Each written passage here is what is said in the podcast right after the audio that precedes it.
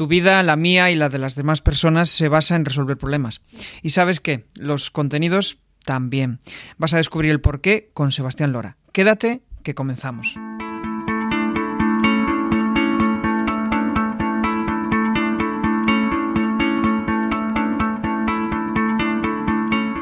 Bienvenido a Comunicar más que hablar. Soy Jesús Pérez y mi objetivo es facilitarte las herramientas necesarias para que puedas comunicar de una manera clara y provocar una reacción positiva en tu audiencia. Muy buenas, Sebastián. Qué guay tenerte aquí. ¿Cómo estás? Encantado de estar aquí, Jesús. Muchas gracias por la invitación. Pues genial. Bueno, em, Sebastián para mí es una persona muy inspiradora. La descubrí a través de YouTube hace, pues no sé, aproximadamente un año. Y curiosamente, pues eh, le invité a conectar a través de LinkedIn y pues aquí lo tenemos, aquí está con nosotros. Él es un formador, es eh, aparte de formador en, ventas y en comunicación, pues le gusta mucho ayudar a la gente a, conseguir su propósito, ¿no? El de poder hablar en público, el de poder comunicar, el de poder conectar con la, con la gente. Y siempre me gusta empezar por eh, conocer un poco más sobre la persona con la que estoy hablando, ¿no? Y en este caso, pues me gustaría saber qué ha pasado, qué ha sucedido para estar donde estás ahora mismo, Sebastián. Bueno, yo me formé como ingeniero industrial en la universidad y mi sueño eh, al principio de mis 20 era montar una aerolínea. Y esa fue la excusa para llegar a España. Yo soy dominicano de nacimiento, aunque mi acento no me delate, y encontré un programa de gestión de aerolíneas en Madrid que de los cinco o seis que había en todo el mundo era el más barato, lo que me dio una grandísima excusa para dar el salto con billete de ida en el año 2003 o 2004, ahora no recuerdo. Llegué a España, mi intención era formarme en un montón de áreas en el mundo de la aviación para llegar en un momento dado a montar una aerolínea, pero un día di un discurso en una boda. Y di un discurso en una boda porque yo como adolescente me crié con complejos de inferioridad era un tipo que aunque no fuera especialmente tímido, sí que era un poco arisco, retraído y me costaban las personas que no conocía. Sobre todo me, me costaba mucho acercarme a chicas que me gustaran. Y yo un momento entendí que tenía que desarrollar mis habilidades sociales para mejorar esa área de mi vida. Pero un día di con Toastmasters, que es algo que tenemos tú y yo en común, que es el mayor club o asociación de oratoria, habilidades de comunicación en público que existe en el mundo y fue un flechazo. Y di con Toastmasters porque tras haber dado el discurso en la boda de mi primo, se despertó dentro de mí una especie de llama que me llevó a buscar. No sabía muy bien qué, pero di con Toastmasters y el resto es historia. ¿Qué significa eso del resto es historia? Cuéntame un poco más. El, resto es historia porque como tú, yo también tuve un flechazo con Toastmasters. En Toastmasters como entidad sin ánimo de lucro donde... Eh, todo funciona gracias a la labor de voluntarios. La gente siempre se lo ocurra. La gente tiene ganas de hacer, la gente tiene ganas de progresar. Por lo tanto, allí yo encontré un montón de personas con algo en común conmigo y es ese deseo por desarrollar sus habilidades de comunicación. Cada quien por sus propias necesidades, por su propio contexto, pero todos teníamos algo común, una afinidad importante y era ese desarrollo a nivel personal que deriva tanto en lo social como en lo profesional. Y eso me llevó no solamente a estar en contacto directo muy frecuente con las habilidades de comunicación, sino como consecuencia de ello a ir viendo cómo progresaba. Porque lo bonito de Toastmasters, igual que en las formaciones estructuradas en habilidades de comunicación, es que hay un método de aprendizaje y hay una manera de entender cómo lo haces para saber qué haces bien y poder potenciarlo y qué puedes mejorar, ir avanzando un paso a la vez. Y yo vi una, un, mapa claro que me podía ayudar a mí a encontrar lo que buscaba. Lo que ocurre es que en ese proceso encontré otras cosas que no me imaginaba que quería, pero que me cambiaron la vida. Y es darme cuenta de que con esa nueva habilidad que iba aprendiendo podía ayudar a otras personas y al mismo tiempo dedicarme profesionalmente a ello. Y por eso digo que el resto es historia. Genial. De hecho, hablábamos fuera de cámara y decíamos algo así como que, bueno, que realmente era una forma de poder comunicar al mundo aquello que nosotros teníamos, ¿no? Yo en, eh, cuando estaba en la facultad, pues eh, lancé mi primer blog y no sabía lo que quería comunicar, pero yo sabía que tenía la necesidad de, lanzar mis ideas al mundo, ¿no? ¿Tú sentiste en algún momento esa, esa sensación? Llegó más adelante. De hecho, una de mis grandes disyuntivas en mi propio proceso de mejora dentro de Toastmasters, al cabo de un año y pico, dos años, hablé con uno que ya estaba posicionado como un grande y que a día de hoy es un grande internacionalmente en enseñar eh, habilidades de comunicación en público. Se llama John Zimmer, que tiene un blog brutal y se llama Manner of Speaking. Y yo le decía, John, yo sé que quiero dedicarme a comunicar, pero no sé qué comunicar. Entonces yo me estaba formando como eh, un continente sin contenido. Y eso a mí me suponía un problema porque no sabía muy bien hacia dónde tirar. Y eso me llevó a, fantasear con posibilidades. Yo llegué a querer ser presentador de la MTV o el hombre del tiempo. Hasta que un día dije, ah, pero igual puedo enseñar a otras personas a comunicar mejor, a hablar en público. Y ese fue, digamos, el camino que tomé y que me ha permitido dedicarme profesionalmente a ello, incluso estando en una profesión eh, con, posibilidad de crecimiento en el sector en el que estaba. Claro, realmente es como que el propio camino te fue dando eh, luces hacia dónde tirar, ¿no? Tú realmente no tenías claro, pero el mero hecho de hacer, el mero hecho de ir haciendo, de ir eh, descubriendo nuevas formas, ¿no? Y de, ir, no sé si hasta hacia tu propósito o hacia mm. uno de tus propósitos, poco a poco te fueron abriendo oportunidades, ¿no? Sí, tal cual. Y aquí tengo en Instagram a Guillermo, que es mi editor, el editor de mi segundo libro, Imparable. Y dentro del libro yo hablo del, valor de encontrar tu propósito. Eh, hablan por ahí mucho de dedícate a tu pasión, pero este es un...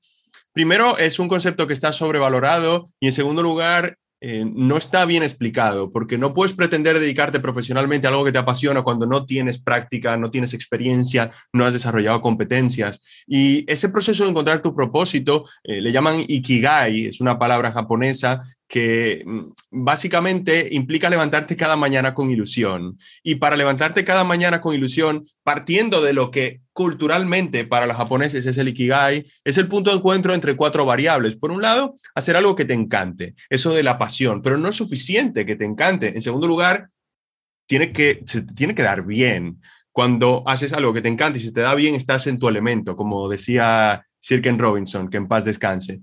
Pero tampoco es suficiente. Necesitas que eso que haces bien y que te encanta tenga mercado, que haya oportunidad de negocio, porque si se, te da muy bien y te encanta el macramé, muy bien, pero no creo que llegues muy lejos con un negocio de macramé.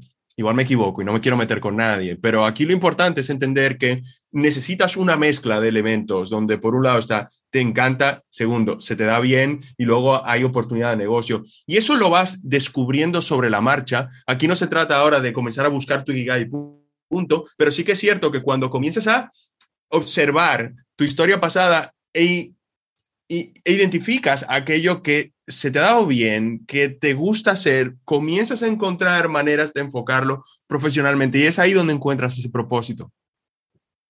Claro, esto me hace pensar y mucho, ¿no? Al final yo creo que cuando inicias el emprendimiento siempre surgen todas estas, todas estas dudas, ¿no? Supongo que también ahora, y para dar un pequeño salto, em, supongo que mm, buena parte de la gente con la que trabajas son o bien clientes o bien alumnos. Para ti, ¿qué es lo que más te llena? ¿La parte de cliente o la parte de alumno? ¿O son lo mismo? No son lo mismo porque en la mayoría de los casos yo trabajo con empresas donde mi cliente es la persona que eh, contrata la formación, pero la contrata en nombre de la empresa para que formemos a un grupo en concreto. Yo disfruto de ambos. A mí me gusta desarrollar relaciones a largo plazo con mis clientes. Yo soy de la opinión de que si podemos hacernos amigos, mejor que mejor, porque de esta manera eh, será mucho más fácil trabajar en conjunto. En segundo lugar, eso te dará la confianza como para proponer nuevas ideas o tener reuniones cuando igual no viene a cuento, que te facilita entender cuáles son sus necesidades o eh, hacia dónde están mirando para el año próximo. Por lo tanto, yo diría que la relación con el cliente es una parte crucial y, bueno, ayuda a que me dedique a las habilidades de comunicación y a las habilidades sociales porque me facilita conectar con cierto perfil de persona. Ahora bien, lo que realmente eh, me ha cambiado a mí la vida es que cuando enseñas a la gente habilidades, les cambias la vida a ellos o les ayudas a que ellos cambien sus vidas. Y es que las habilidades de comunicación son transversales en el sentido que impactan a todos los niveles en la vida, tanto personal como profesional, de los individuos que quieren desarrollar esas habilidades. Y aquí es importante tener en cuenta ese matiz.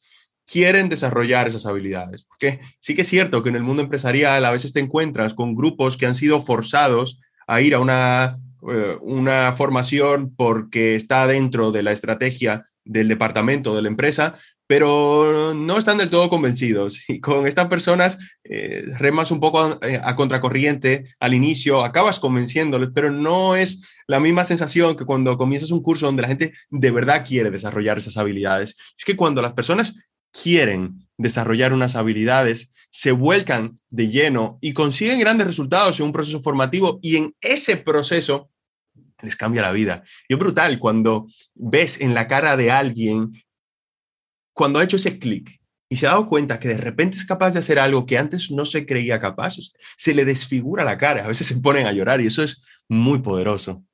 Genial, bueno, aprovecho que antes eh, nombrabas a Guillermo, yo también le conozco, eh, eh, hemos tenido la oportunidad de colaborar juntos, o sea que un saludo, Guillermo.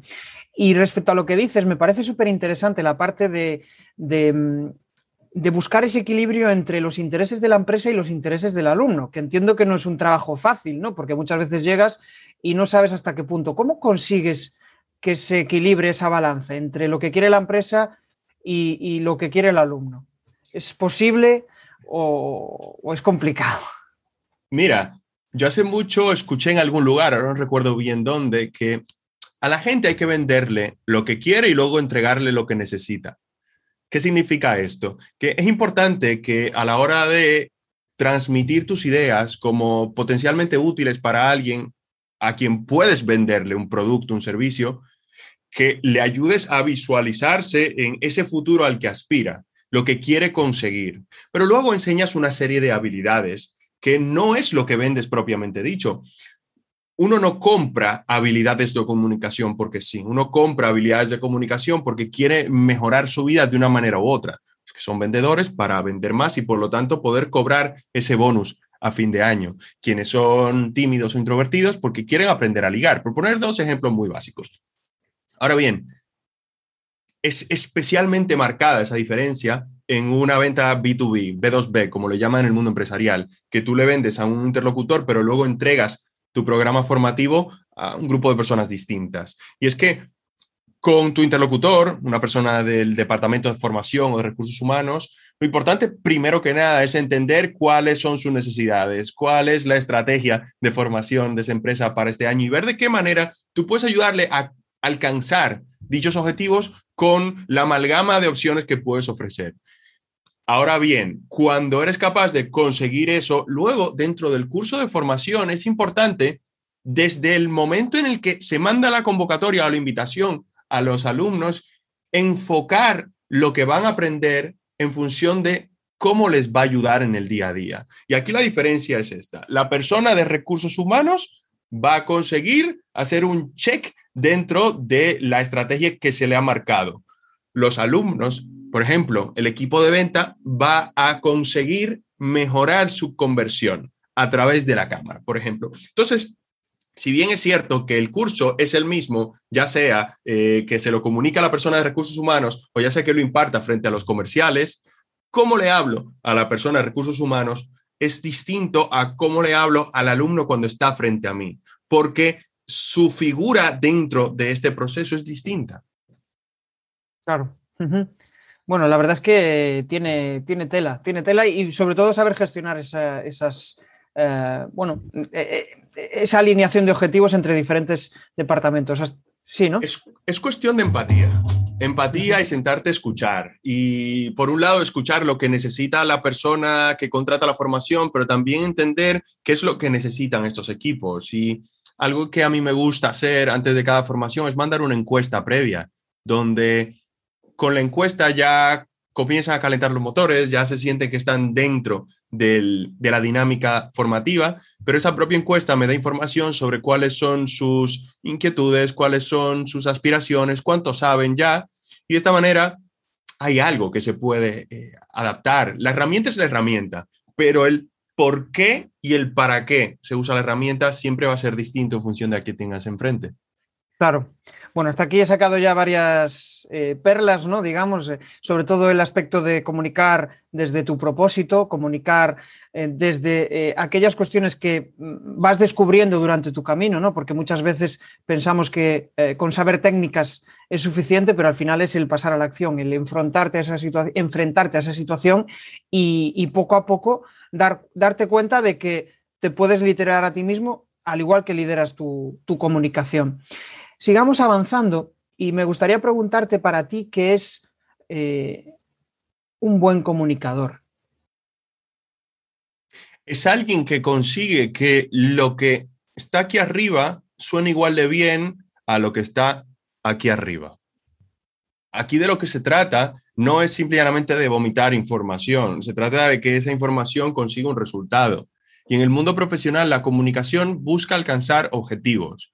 ¿Cuál es el objetivo? Pues depende de cada contexto, pero cuando tú haces una presentación o estás en una reunión, normalmente en el plano profesional tienes dos tipos de objetivos. Uno es el de convencer a alguien de que apoye tu idea y otro es informar sobre algo en concreto. Pero incluso en el informar sobre algo en concreto, es importante que la gente entienda el valor de esa información para utilizarla, trasladarla mm, o, o que sirva al propósito para el cual estás comunicando. Imagínate que eres Mm, manager en el departamento de informática y hemos pasado de tener todo un servidor interno a pasarlo todo a los servidores de Google. Bueno, eso implica que la gente no solamente tiene que saber que a partir del 1 de enero eh, van a utilizar eh, un sistema distinto de almacenamiento de información, sino que al mismo tiempo tiene que leerse las indicaciones básicas para poder utilizarlo adecuadamente.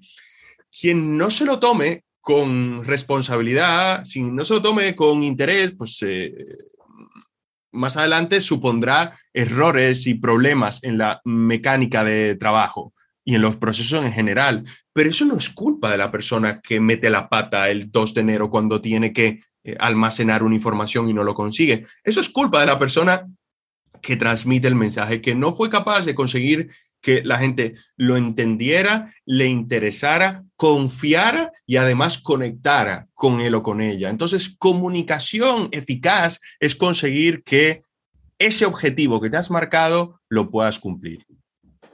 Genial. Bueno, eh, ya sabemos un poco lo que es para ti eh, ser un buen comunicador, pero ¿qué tiene que tener un buen comunicador? Ganas de comunicar bien, empatía, la intención de que aprovechemos este momento que estamos juntos. La comunicación eficaz es como un iceberg, un iceberg, donde lo que se ve, ese, ese momento de la reunión o la presentación, es solo una pequeña parte comparativamente con todo lo que está por debajo de la superficie.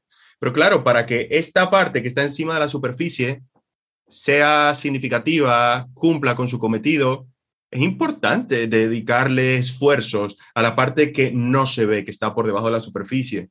Claro, eh, estamos acostumbrados a que por el hecho de saber hablar pensamos que sabemos comunicar eficazmente y no es así. Sobre todo en las culturas latinas estamos muy acostumbrados a la improvisación, principalmente aquellas personas que tienen don de palabra. Yo soy de la opinión que vale más un introvertido preparado que un extrovertido improvisando, porque cuando te escudas detrás de tu expertise y tu capacidad de comunicar, muchas veces eh, en las reuniones y presentaciones se pierde tiempo porque aunque las ideas eh, fluyan de manera entretenida o bonita, no son efectivas porque no se entienden, no interesan, no captan y mantienen la atención de las personas. Para conseguir eso hay que dedicarle tiempo, hay que ver la comunicación como un elemento estratégico que nos ayuda a conseguir resultados. Y repito, la comunicación es un elemento transversal en el trabajo de todos, lo que significa que tenemos que tomárnoslo en serio. ¿Qué tal? ¿Cómo va la charla? Bueno, esto de convertirse en buen comunicador no se consigue de un día para otro. Al final tienes que rodearte de gente inquieta, de inconformistas, de personas que quieren comunicar mejor. Y eso lo tenemos en la comunidad de comunicar más que hablar. Ya puedes acceder desde crearpresentaciones.com barra comunidad. Ya somos más de 70. Genial, vamos a hacer un trabajo de introspección y me gustaría que me dijeras y que me explicaras cómo es tu forma de comunicar y por qué inspiras. Mi forma de comunicar ha evolucionado. Yo antes decía que tenía el síndrome de Cantinflas, yo soy dominicano y los latinos, sobre todo los caribeños, damos muchas vueltas a las cosas. Quien no conozca Cantinflas, era un personaje folclórico de la televisión mexicana, un chico muy cercano, pero al mismo tiempo muy rollero, que daba muchas vueltas, muchas vueltas, y decía muy poco con muchas palabras y mareaba a la gente. Yo llegué a España siendo así, y me encontré que en la cultura española la gente es mucho más asertiva, mucho más directa, va más al grano y se aburre, se marea cuando les damos muchas vueltas. Eh, son cuestiones de cultura. Entonces yo me vi forzado a aprender a comunicar de esa manera. Sobre todo digo que mi mayor aprendizaje en habilidades de comunicación fue casarme con mi esposa, con Eva, que es abogada de impuestos en una empresa multinacional. Y los impuestos más allá de que las, hay determinadas leyes que tienen, em, se, pueden eh, ver con ojos distintos, interpretar, en general, los temas contables eh, de impuestos son blanco y negro, es A o B, es binario completamente. Y yo cuando comencé a salir con ella, daba muchas vueltas, quería ir a cenar un sitio porque, ¿qué tal? Si no sé qué, yo me decía, Sebastián, por favor, al grano, que no te entiendo. Entonces, eso fue un aprendizaje forzoso, pero muy útil porque principalmente yo trabajo con españoles. Ahora bien, también me ha pegado en la cara porque trabajando luego con República Dominicana a veces me paso directo. Entonces yo diría que soy una persona bastante directa, muy asertiva y que tengo que cuidar el, cariño, eh, sobre todo cuando trato con personas que no son de España. ¿Por qué inspiro? No soy la persona adecuada para contestar esa pregunta. Claro, tendríamos que preguntarle a alguno de los seguidores que están conectados.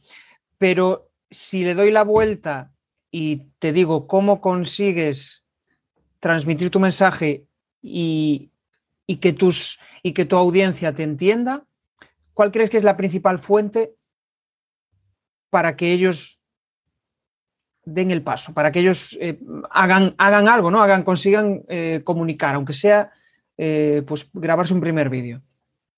A ver, es distinto el cuando enseño que cuando comunico y consigo que la gente, eh, que ese mensaje sea efectivo. En el contexto en el cual transmito un mensaje, yo he aprendido el valor que tiene hablar de manera sencilla, con terminología asequible, cercana a todo el mundo, palabras que la gente entiende y al mismo tiempo he aprendido el valor que tiene hablar con estructura, para que quien no tiene la información que yo tengo en la cabeza entienda el contexto y el valor de lo que vengo a transmitir. Por lo tanto, simplicidad y estructura. Por otro lado, he aprendido el valor que tiene la expresión no verbal, no solamente el cuerpo, sino también el, uso de la voz. Cuando eres capaz de sentir lo que dices, que en el ámbito profesional son útiles también las emociones, incluso cuando presentas un Excel de 500 celdas, cuando sientes lo que dices, luego tu cuerpo y tu voz comunican más allá de las palabras y eso les da un significado adicional. Al mismo tiempo, el poder hablar con un lenguaje descriptivo, utilizando metáforas o consiguiendo que las personas, con lo que sea que digas, visualicen lo que estás diciendo, es mucho más fácil que entiendan lo que dices. Las abstracciones son difíciles de comprender. Cuando tú le hablas a alguien de solución integral a medida, eso no significa absolutamente nada hasta que no le ayudas a visualizarlo. Y en un curso que hice hace unos meses, uno de los alumnos, creo que fue Pablo Herreros, mm, comentó algo interesantísimo de un libro que había leído él, que no recuerdo de quién es. Y en ese libro decía, para que la gente te entienda, tiene que ser capaz de dibujar lo que has dicho. No hay que llegar a ese extremo, pero tiene que verlo. Cuando lo ve, porque lo describes, porque le ayudas con lenguaje concreto, palpable, es mucho más fácil que la gente entienda lo que dice. Entonces, yo he desarrollado por necesidad la capacidad de aterrizar lo que digo de una manera que baje un poco la abstracción para que se entienda más fácilmente. Ahora bien, en un formato formativo yo me he dado cuenta que si solo hablo yo, el curso no sirve de nada. Entonces, para conseguir resultados en un contexto formativo, tengo que dejar que la otra gente hable.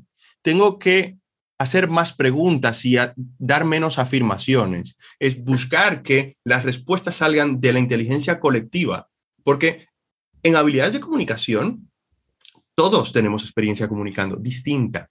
Pero cuando tienes a 8 o 10 personas enfrente y tomas un poquito de esta persona, otro poquito de esta otra, otro poquito de esta otra, tienes 8 o 10 poquitos que todo en conjunto hacen un mucho. Y eso es muy poderoso. Pero es que al mismo tiempo se suma el hecho de que no nos gusta que nos vendan, nos gusta comprar. Y cuando en lugar de yo decirte, Jesús, para comunicar eficazmente tienes que hacer de esta manera, en lugar de eso yo te pregunto, Jesús, ¿qué tienes que hacer para comunicar eficazmente? Tú dices algo útil, yo te digo, sí, es así y por qué, te lo explico. De repente la idea ha venido de ti y la compras más fácilmente.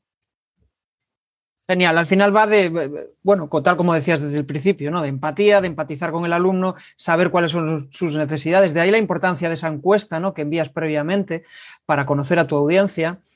Em, y me gustaría, ya que has abierto la lata de las formaciones, me gustaría saber cómo es una planificación de las formaciones eh, en tu caso, ¿no? Pues em, imagínate que tienes que definir una nueva formación y tienes que pensar desde el inicio hasta el final. No sé si usas presentación, eh, ¿cómo, ¿cómo, planificas o cómo elaboras todo ese contenido? Si tuvieras que describirlo en un flujo de cuatro, de cuatro fases, por ejemplo. Mira, hace tiempo que yo no creo una formación desde cero, pero por una cosa muy concreta, y es que yo llevo años creando contenido para Internet. Y yo diría que mis formaciones en vivo son la consecuencia de los contenidos que creo. Esto es, lo que yo enseño hoy, en términos de habilidades de comunicación persuasiva, se parece mucho a lo que enseñaba hace dos años, pero ha cambiado muchísimo en función de los nuevos libros que he leído, los cursos en los que he participado como alumno y todo aquello que me ha ayudado a mejorar mis propias habilidades. Dicho esto, una formación tiene un objetivo, tiene un público concreto y tiene un eje central. Ahora bien, una formación de dos días no es lo mismo que una formación de dos horas. Y para conseguir que sea significativa una formación larga, es importante entender que una formación larga son múltiples formaciones cortas que tienen una razón de estar empaquetadas conjuntamente. O dicho de otro modo, las formaciones hay que modularlas. Cada módulo es una habilidad en concreto y todas estas habilidades conjuntamente te dan unas competencias específicas. Entonces, yo tengo grupos de personas a las que, les enseño a comunicar eficazmente a través del vídeo, para poder utilizar ese vídeo en conferencias, en formaciones eh, a través de Zoom, pero también para grabarse con el teléfono móvil y utilizar esas píldoras eh, para contenido formativo interno de la empresa. Eso es un perfil de persona, es un objetivo concreto y por lo tanto es una narrativa dentro del marco de habilidades que yo puedo enseñar para un curso distinto de vendedores, por ejemplo, o de líderes. Entonces, contestando de una manera distinta a lo que me has preguntado, una formación es como un discurso. Lo que ocurre es que cuanto más larga sea esa formación, son más discursos, pero el proceso es el mismo. Comienza por planificar a quién tienes enfrente, qué objetivo quieres alcanzar y por lo tanto cuál es la narrativa o mensaje y lo conductor que determinará el qué módulos vas a incorporar dentro. O sea, realmente estás diciendo que cuando haces un contenido, mm. un contenido para YouTube, por ejemplo, donde haces, pues yo qué sé, cinco claves para mejorar tu comunicación, es lo mismo, o sea, el método que usas es casi el mismo que cuando haces una formación.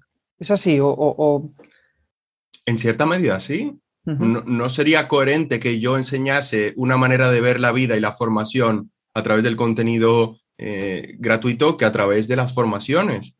Ciertamente una formación de pago, entras en mayor profundidad en determinadas áreas, pero también tiene el componente presencial, el componente de práctica y feedback y de ese contexto de todos remamos juntos, pero el conocimiento es el conocimiento.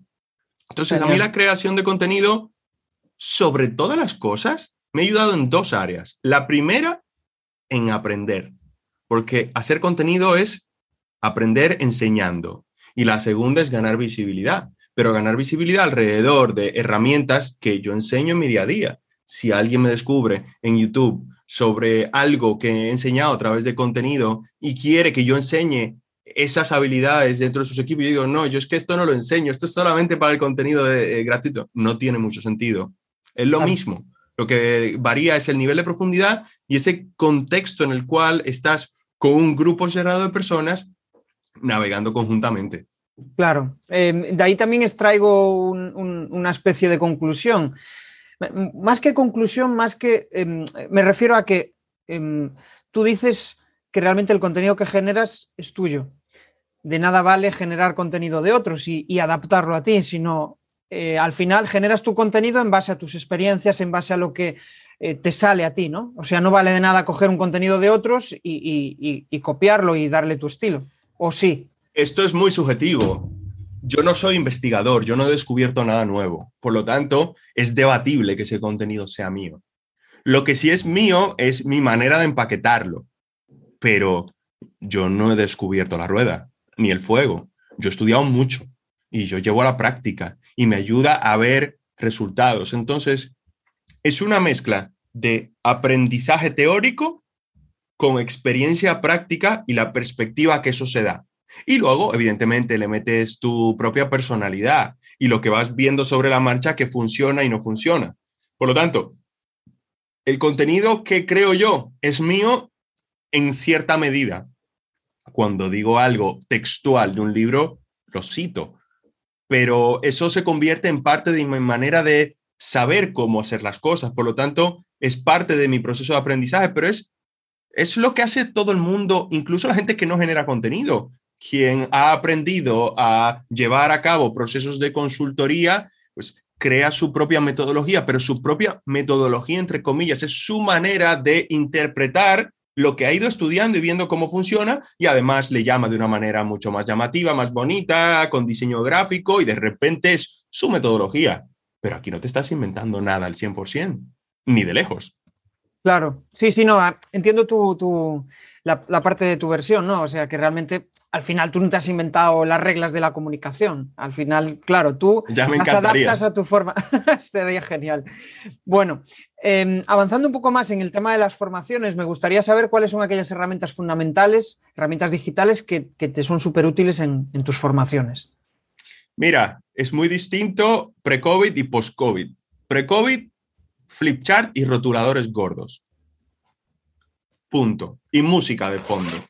Y cuando digo rotuladores gordos, rotuladores gordos. De estos que hace que se vea en la última fila. Eso era lo único que yo usaba en mi último año, año y medio de formación porque, bueno, el PowerPoint sinceramente no sirve de mucho para lo que yo enseño. El PowerPoint es útil cuando explicas cosas complejas y necesitas esos recursos visuales, cuando tienes que poner esquemas, cuando tienes que mostrar vídeos en determinado momento. Yo dejé un punto dado de mostrar vídeos salvo cuando grababa la gente y lo proyectaba para darles feedback, pero eso no es PowerPoint. Entonces, antes del COVID, flipchart, rotuladores gordos y mi ordenador con música, sobre todo para amenizar un poquito, y para proyectar vídeos cuando los grabara. Post-COVID, Zoom. Zoom porque facilita el dividir a la gente en grupos de trabajo y tiene un montón de funcionalidades que son especialmente útiles para ofrecer una experiencia formativa muy satisfactoria. No es lo mismo que en persona, pero se acerca mucho. Aparte de eso, perdón, micrófono. A veces me pongo los audífonos, a veces no. Muy buena iluminación. Yo tengo unas eh, luces de gamer. Eh, tengo un fondo que he hecho eh, para mi marca con mis colores. Aquí arriba tengo el logo, pero bueno, lo bajo un poquito para temas de encuadre. Una silla cómoda. Y luego, aparte de eso, tengo una botonera. Esta mm, botonera que está aquí, que me ayuda a hacer cambios en temas de pantallas, de efectos de sonido, porque al mismo tiempo yo utilizo una aplicación de streaming que se llama eCam Live. Yo uso un Mac y para poder hacer virguerías con el Zoom, utilizo esa aplicación de streaming que para quien tiene PC sería OBS y puedes hacer cambios rápidos de pantallas, puedes meter efectos de sonido, música, aplausos y este tipo de cosas que dan esa sensación experiencial a pesar de la distancia. Genial.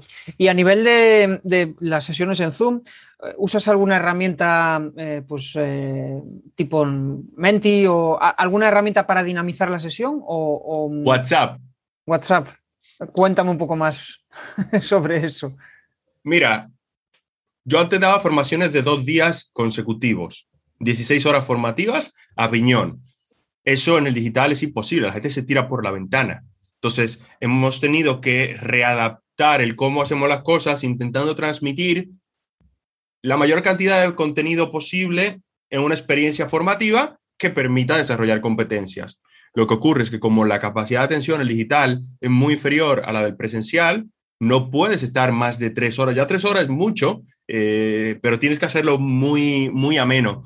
¿Qué pasa? Que como hay que hacer menos horas lectivas en vivo, necesitas un canal offline. Es decir, que no, como dirían en el mundo formativo, que no sea síncrono, que sea asíncrono, que la gente no esté toda conectada al mismo tiempo, pero que pueda utilizar la información y buscarla dentro de un mismo lugar. Se podría utilizar otras herramientas como el caso de Slack, por ejemplo, pero todo el mundo tiene WhatsApp.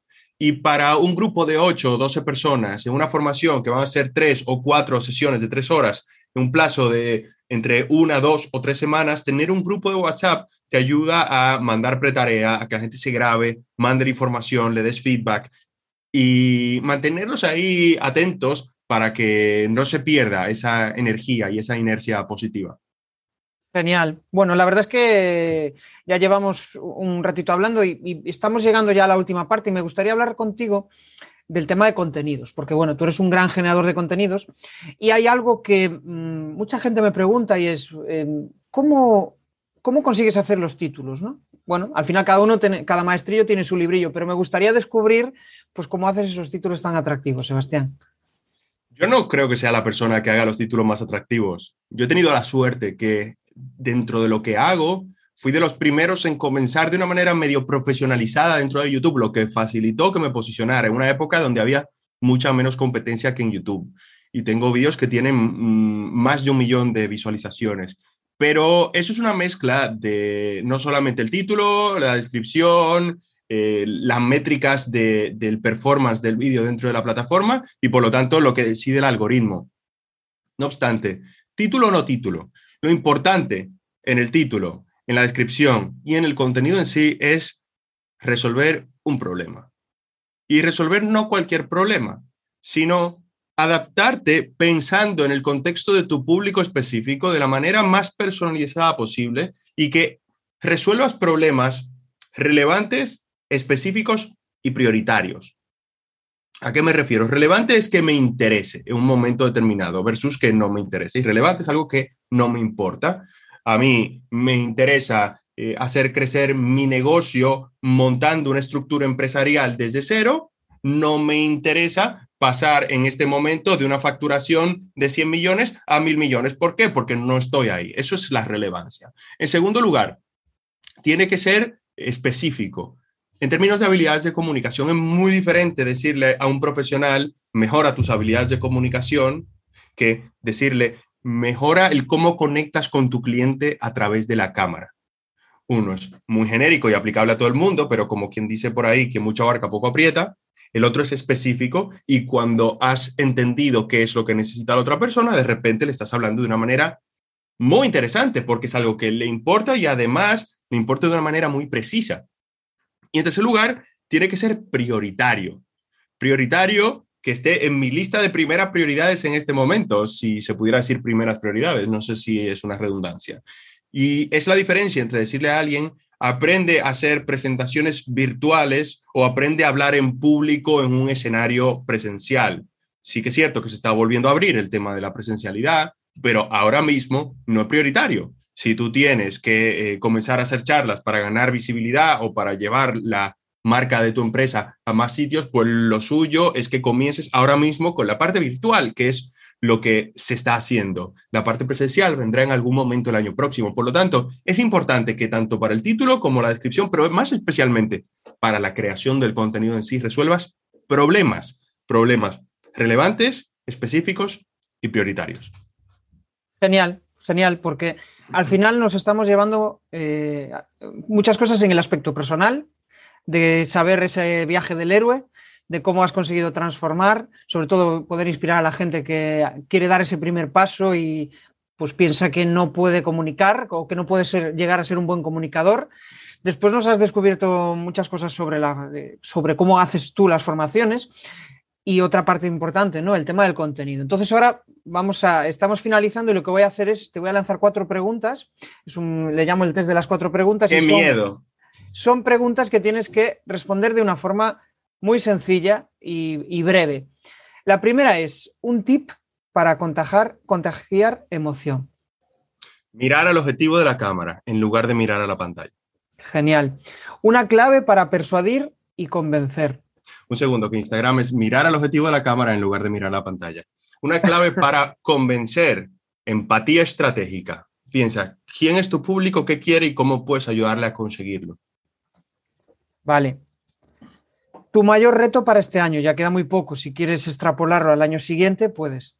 Escalar el negocio. Tengo el producto, ahora hay que venderlo. Vale. Y la última, ¿qué significa para ti hablar en público? una fabulosa oportunidad para crecer como persona y como profesional. Genial, me gusta. has demostrado eh, personalidad española, ¿no? Como dices tú, lo de ir al grano, ir a... tú me has dicho corto. Sí, sí, no, es que me encanta, yo busco eso. Bueno, pues hasta aquí ha llegado la, la, charla. Lo que sí voy a aprovechar, pues para que lances, si quieres lanzar algún mensaje a la audiencia, si quieres lanzar tu spam de valor y compartir tus coordenadas. Mira, Hace unos meses, eh, finales de 2019, me retaron y me dijeron, antes de marzo tienes que sacar tu nuevo libro. Y lo hice.